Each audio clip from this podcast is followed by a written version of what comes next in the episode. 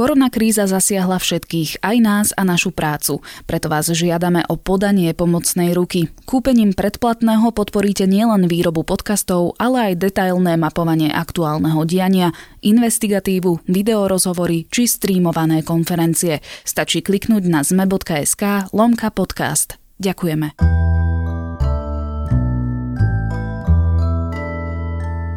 Je štvrtok 23. apríla, meniny má Vojtech. Dnes bude o čosi teplejšie ako včera, 15 až 21 stupňov, jasno až polooblačno. Počúvate Dobré ráno, denný podcast denníka ZME, tento raz s Janou Maťkovou. A dnes o 17. si naši kolegovia pre vás pripravili diskusiu so zaujímavými hostiami o tom, ako môžu domáce firmy prežiť koronakrízu. Livestream diskusie bude na YouTube denníka ZME. Keď máte nekonečné dáta, nič vám nebráni počúvať podcasty nonstop od rána do večera. A to úplne bez obáv, že si ich prečerpáte. Preto všetkým našim zákazníkom s paušálom prinášame nekonečné dáta zadarmo aj v apríli. Nech si môžu vypočuť aj tento podcast na náš účet. Zostaňme v spojení.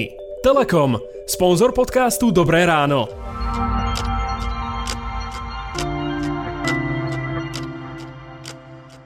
Pozrime sa teraz na krátky prehľad správ. Bývalého šéfa pôdohospodárskej platobnej agentúry Juraja Kožucha zadržala NAKA v rámci akcie Dobytkár, informovali TV noviny. Kožuch je podozrivý zo spáchania korupčnej trestnej činnosti. V minulosti musel vysvetľovať, ako talianskí podnikatelia prepojení na Drangetu brali štedrú podporu na pôdu na východnom Slovensku, alebo prečo smerácka poslankyňa Ľubica Rošková dostávala pornohospodárske dotácie na letisko. Na ministerstvo vnútra prišla úradnička, ktorá figurovala vo vyšetrovaní podvodu za 70 miliónov eur. Anu Bílecovú na rezort priviedol štátny tajomník ministerstva Lukáš Kyselica a za jej nomináciou si stojí. Bilecová pôsobila ako vedúca kontroly na daňovom úrade Michalovce v období, keď boli vyplatené nadmerné odpočty DPH podozrivým firmám. Je ochotná ísť na detektor lži. Minister hospodárstva Richard Sulík dosadil do čela hlavného banského úradu Bohumíra z Vrškovca. Transparency International Slovensko upozorňuje, že tak urobil bez výberového konania. Zvrškovec bol zároveň okresným šéfom SAS v Žarnovici a jeho manželka kandidovala za stranu v parlamentných voľbách. Svetový potravinový program varuje, že svet pre nový koronavírus čelí hrozbe rozsiahlých hladomorov.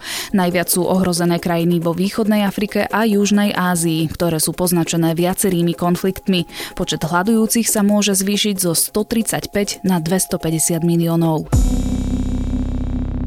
Viac správ nájdete na zme.sk.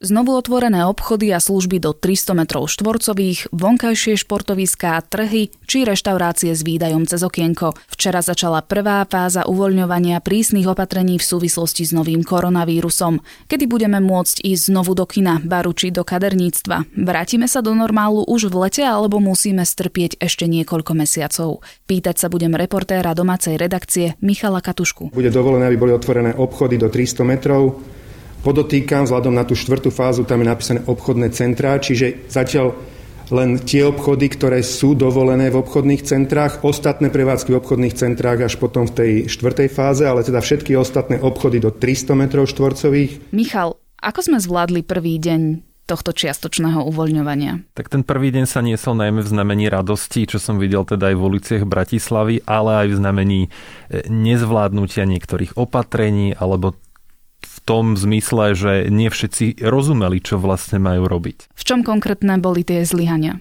Napríklad moja prvá návšteva bola na Žilinskom trhovisku. Trhoviska, ako vieme, sa odnes tie, ktoré sú v exteriéroch, mohli otvoriť.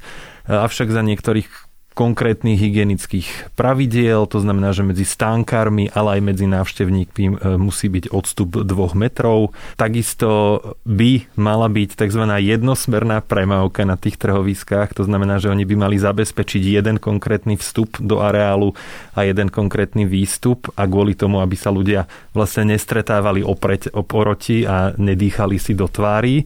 Toto som napríklad na Žilinskej na trhovisku vôbec nevidel. Aj tí miestni pracovníci, správcovia mi povedali, že takéto inštrukcie zatiaľ nedostali, hoci teda sú obsiahnuté v tom nariadení. Takisto ja som tam bol práve, keď končila 11. hodina. To je ten čas, kedy by už potom nemali nakupovať dôchodcovia. Napriek tomu sa tam spoločne miesili a miešali ešte dobrú pol hodinu. Pri tých dôchodcoch sa pristavím.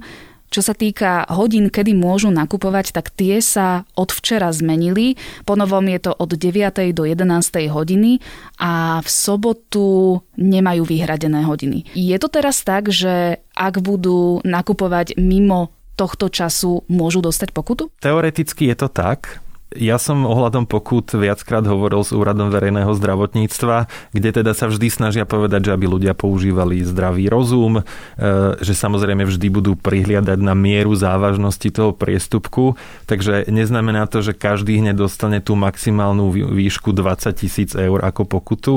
Častokrát to môže končiť napomenutím, ale teda samozrejme princípom pravidla je, aby sa dodržiavalo. Čiže asi to je na samotných tých predajcoch alebo na SBS-karov v obchodoch, ktorí budú upozorňovať nonstop, že teraz nemôžete vojsť do obchodu. Čiže inak povedané, áno, to pravidlo si žije vlastným životom. Na trhovisku práve na Žilinskej mi povedali, že áno, nie je to úplne jednoduché, povedzme o 12. povedať 87-ročnej pani, že nehnevajte sa, ale nemôžete ísť nakúpiť a, a ona by chcela ísť nakúpiť. Čiže je to to takom ľudskom kontakte a nejakej empatii. Napríklad teda na tom trhovisku to dnes ešte e, nevyžadovali úplne 100%, ale zrejme chcú tých ľudí aj naučiť, aby, aby to pravidlo začali dodržiavať. Prvá fáza hovorí o otvorení trhovisk. To už sme si tak v skratke povedali. Poďme teraz na tie ďalšie opatrenia. Ak hovoríme o obchode, je jedno, či ide o textil, obuvníka alebo o nábytok. E, je tam len tá jedna podmienka, že musí byť ten obchod menší ako je 300 metrov štvorcových? Áno, 300 metrov štvorcových je jediná podmienka či už pre predaj alebo pre službu. A boli už aj otázky, že či napríklad ak majú predajcovia väčšiu plochu tej predajnej plochy toho, toho miesta a že by si nejakým spôsobom prehradili a umelo zmenšili ten priestor, že či vtedy by mohli otvoriť. E, hlavný hygienik Mikas povedal, že zatiaľ nie, ale že je možné, že e, ústredný krízový štáb neskôr prehodnotie túto možnosť, aby mohli otvoriť viacerí. Čo sa týka textilu a obuvy. V prípade textilu je zákaz skúšania si takéhoto tovaru, e, o čom som sa vlastne o dôsledkoch takéhoto nariadenia som sa presvedčil aj v uliciach, keďže všetky obchody, ktoré som navštívil s obuvou alebo s textilom, boli prázdne aj tie predavačky sa veľmi stiažovali, že nevedia, akým spôsobom vlastne či má zmysel, aby boli otvorení, keďže si ľudia nemôžu vyskúšať. Čiže keď prídem do obchodu, chcem si kúpiť tričko, nemôžem si ho vyskúšať na mieste, ale musím si ho kúpiť. Presne tak. Tam ešte nie je doriešené, že čo potom, keď si ho doma vyskúšam, bude mi malé a teraz ja ho vrátim, hoci som si ho vyskúšal. Už som videl na internete jeden obchod, ktorý teda e, odporúča, že môžete nám to vrátiť, my vydezinfikujeme tie veci a necháme ich 3 dní v karanténe, čo je teda tak zaujímavé riešenie. Čo sa týka obuvy a topánok, tam došlo k istému posunu. Ešte v útorok hovoril Jan Mikas, že aj topánky sa nesmú skúšať, ale v stredu už vyšlo teda spresnenie, že v prípade topánok a za použitia ponožiek je možné e, topánky skúšať. A čo služby? Môže otvoriť napríklad aj kaderníctvo či kozmetický salón, ak splňa tú podmienku, že má prevádzku do 300 metrov štvorcových? Nie. Všetky tieto prevádzky, ako je holičstvo, kaderníctvo, pedikúra, manikúra, vo všetkých e, je vlastne veľmi blízky kontakt medzi tým klientom a tým zamestnancom, čiže tá miera pravdepodobnosti prenosu nákazy je vyššia. Toto patrí do druhej fázy. Čiže aké služby môžu byť teraz otvorené? Otvorené teraz napríklad môžu byť galérie, ktoré ale nie sú považované za kultúrny priestor a nie sú tzv. kultúrnymi ustanoviznami, ale slúžia na to, aby sa tam napríklad obrazy predávali. Čiže to je jedna z, jeden z príkladov e, služby, ktorá teraz už môže poskytovať. A sú tieto obchody a služby menších rozmerov otvorené aj v nákupných centrách? V nákupných centrách môžu byť otvorené také prevádzky, okrem tých potravín, drogérií, trafík a lekární ako doteraz, tak môžu byť aj niektoré ďalšie, ak majú samostatný vchod zvonku. To znamená, že ten zákazník sa nedostane do tej nákupnej pasáže toho obchodného domu, ale môže jedným vchodom výjsť, vojsť a zostane rovno v exteriéri. Poďme teraz na stravovacie prevádzky alebo aj krčmy. Ak by som napríklad dostala chuť na čapované pivo, môžem ho dostať? Čapované pivo môžeš dostať, môžeš ho dostať cez okienko. Druhý problém môže ale nastať, že čo s ním urobíš potom pretože viaceré mesta a obce majú e, vlastnými nariadeniami zakázaný, zakázanú konzumáciu alkoholu na verejných priestranstvách. Takže tam by ako keby si mohla porušiť iné pravidlo, ktoré stále platí.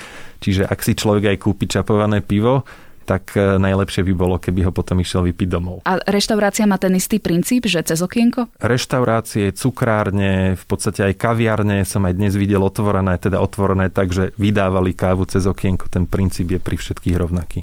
Uvoľňujú sa aj pravidlá pri ubytovaniach a hoteloch, ale asi si ešte teraz nebudem môcť e, rezervovať víkendový pobyt niekde v hoteli v Tatrach. Ja som to dnes skúšal ako novinár. Skúšal som si v e, ubytovni, v robotníckej ubytovni, ktorá je určená na dlhodobé ubytovanie podľa e, Úradu verejného zdravotníctva je to viac ako 10 dní, čo je ale zase zhruba ten čas e, nejakej dvojtýždňovej dovolenky by to splňalo. Tak som sa pýtal viacerých manažérov alebo riaditeľov, že či by mi prenajali izbu v ubytovni robotníckej povedzme na 12 dní. A v jednom prípade som dostal odpoveď, že áno, áno. Hoci teda pripustili, že to nie je štandard, že väčšinou tam chodia zabehnuté partie od konkrétneho zamestnávateľa, už ich poznajú a chodia pracovať či už ako SBS-kári alebo do nejakej fabriky. Čiže tu ako keby sa áno, trošku ponúka už teraz tá možnosť, e, že už, chce, už som dlho nikde nebol, lebo hotely sú zatvorené, že či nejdem do nejakej robotníckej ubytovny niekde, niekde, kde je pekná príroda, povedzme. E, ja si myslím, že by to bolo skôr o šťastí, že by to povolil ten majiteľ, ale hlavne treba povedať, že hlavný hygienik absolútne teda toto neodporúča, dokonca zakazuje a ubytovne majú slúžiť len na nejaké také dlhodobé ubytovanie kvôli práci. Kedy teda budeme môcť ísť na nejaký víkendový výlet niekam mimo bydliska a ubytovať sa normálne v hoteli? Pri najoptimistickejšom scenári by takáto možnosť mohla nastať 5. mája, čiže dva týždne po zavedení tejto prvej fázy by mal nastúpiť druhá fáza a jej súčasťou je povolenie tzv. Krátke, krátkodobého ubytovania. Lenže e, opäť ešte ani potom nebude možné otvoriť napríklad reštaurácie. Takže tie hotelové služby, e, oni to doteraz stále nevedia, že ako presne by to urobili. Hovoria, že pre napríklad tzv. obchodných cestujúcich, ktorí niekde večer prídu, prespia a povedzme tie ranejky im vedia vyriešiť hotelovým servisom, čiže nesmie byť nejaká spoločná jedáleň, kde by si sadli hostia a tak ako sme boli zvyknutí sa najedli, toto nebude možné. Ranejky sa takto dajú vyriešiť, človek odíde a je vybavený ale v prípade dlhodobej dovolenky nejakej štvorčlennej rodiny e, keď sú vlastne reštaurácie zatvorené, ale teda už je povolený výdaj cez okienko, asi vníma, že je to skoro nejakej kreativite, čiže áno, najskôr 5. mája od 5. maja by už teoreticky mohli byť otvorené aj hotely, ale s takými obmedzeniami, že ten komfort bude jednoducho nižší. Spomenul si tú druhú fázu a tam je okrem tohto krátkodobého ubytovania aj napríklad otvorenie kaderníctiev, omše v kostoloch alebo aj taxislužba.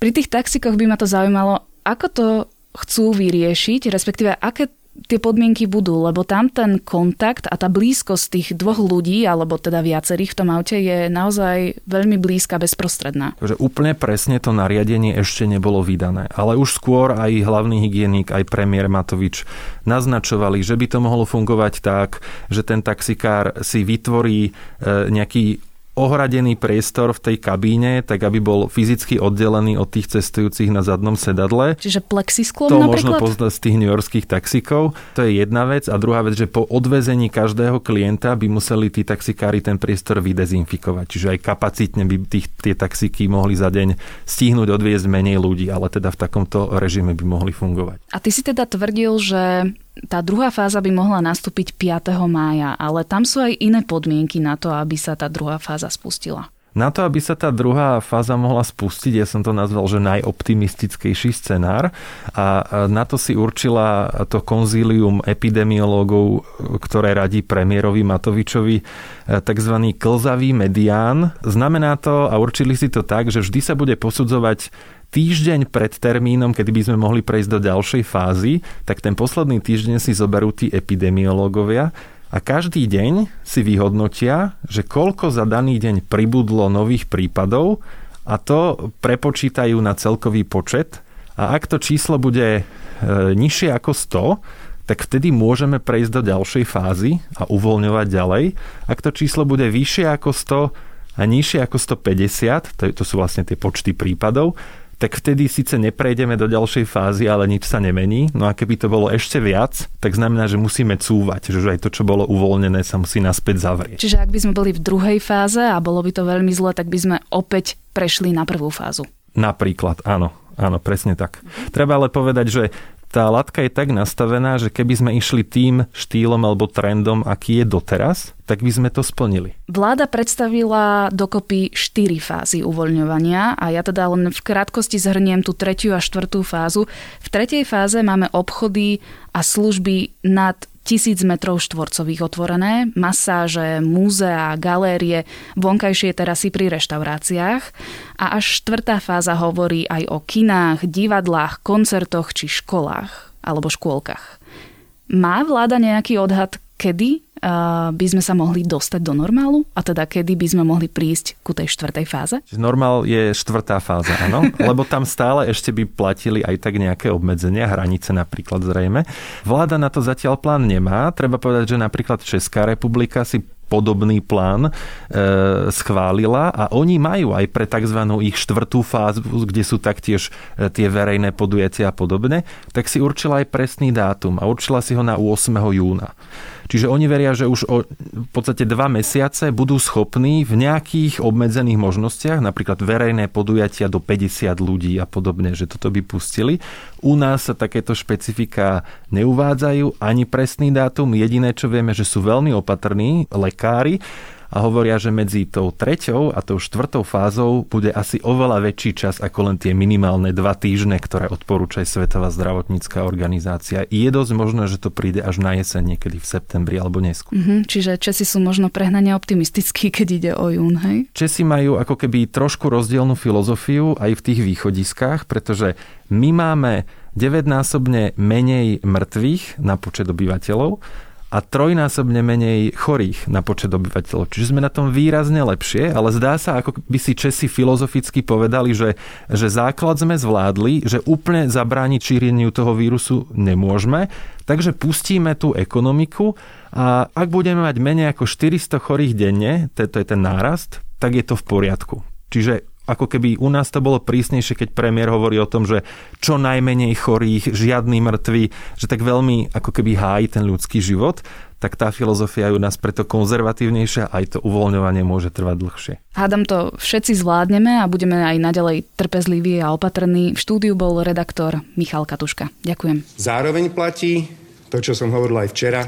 Skúsme to zvládnuť s našou zodpovednosťou aby sme k tomu nepristupovali tak, že už je dobre, že už sme preskočili a že už sme niekde závodov a už môžeme odložiť rúška už nemusíme dodržiavať hygienu, lebo v prípade, ak by sme to zobrali na ľahkú váhu a, a upustíme od toho štandardu, ktorý sme nadstavili, tak sa nám to môže vymknúť spod kontroly. A tak ako ich od, zajtrajši, od zajtrajšieho dňa tieto prevádzky otvárame, tak za dva týždne môžeme ich zatvárať a ešte aj to, čo je dnes otvorené, budeme zatvárať, ak to vlastne spoločne túto skúšku nezvládneme.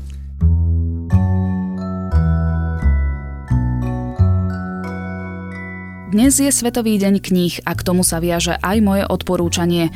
Urobte si pre seba čas, sadnite si na balkón alebo na dvor na slnko, po prípade si napustite večer vaňu a začítajte sa do knižky. Ja si teraz vychutnávam absintovky. Po knihkupcovi z Kábulu čítam proti všetkým pravidlám. Podelte sa aj s vašimi aktuálnymi knižnými tipmi, najlepšie v našej facebookovej skupine podcastového klubu Denníka Zme. A to je na dnes všetko. Počúvali ste Dobré ráno, denný podcast Denníka sme. Sprevádzala vás ním Jana Maťková. Do počutia zajtra.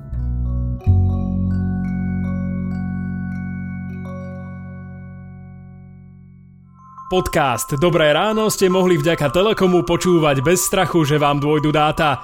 Aj v apríli prinášame všetkým našim zákazníkom s paušálom nekonečné dáta zadarmo. Telekom, sponzor podcastu Dobré ráno.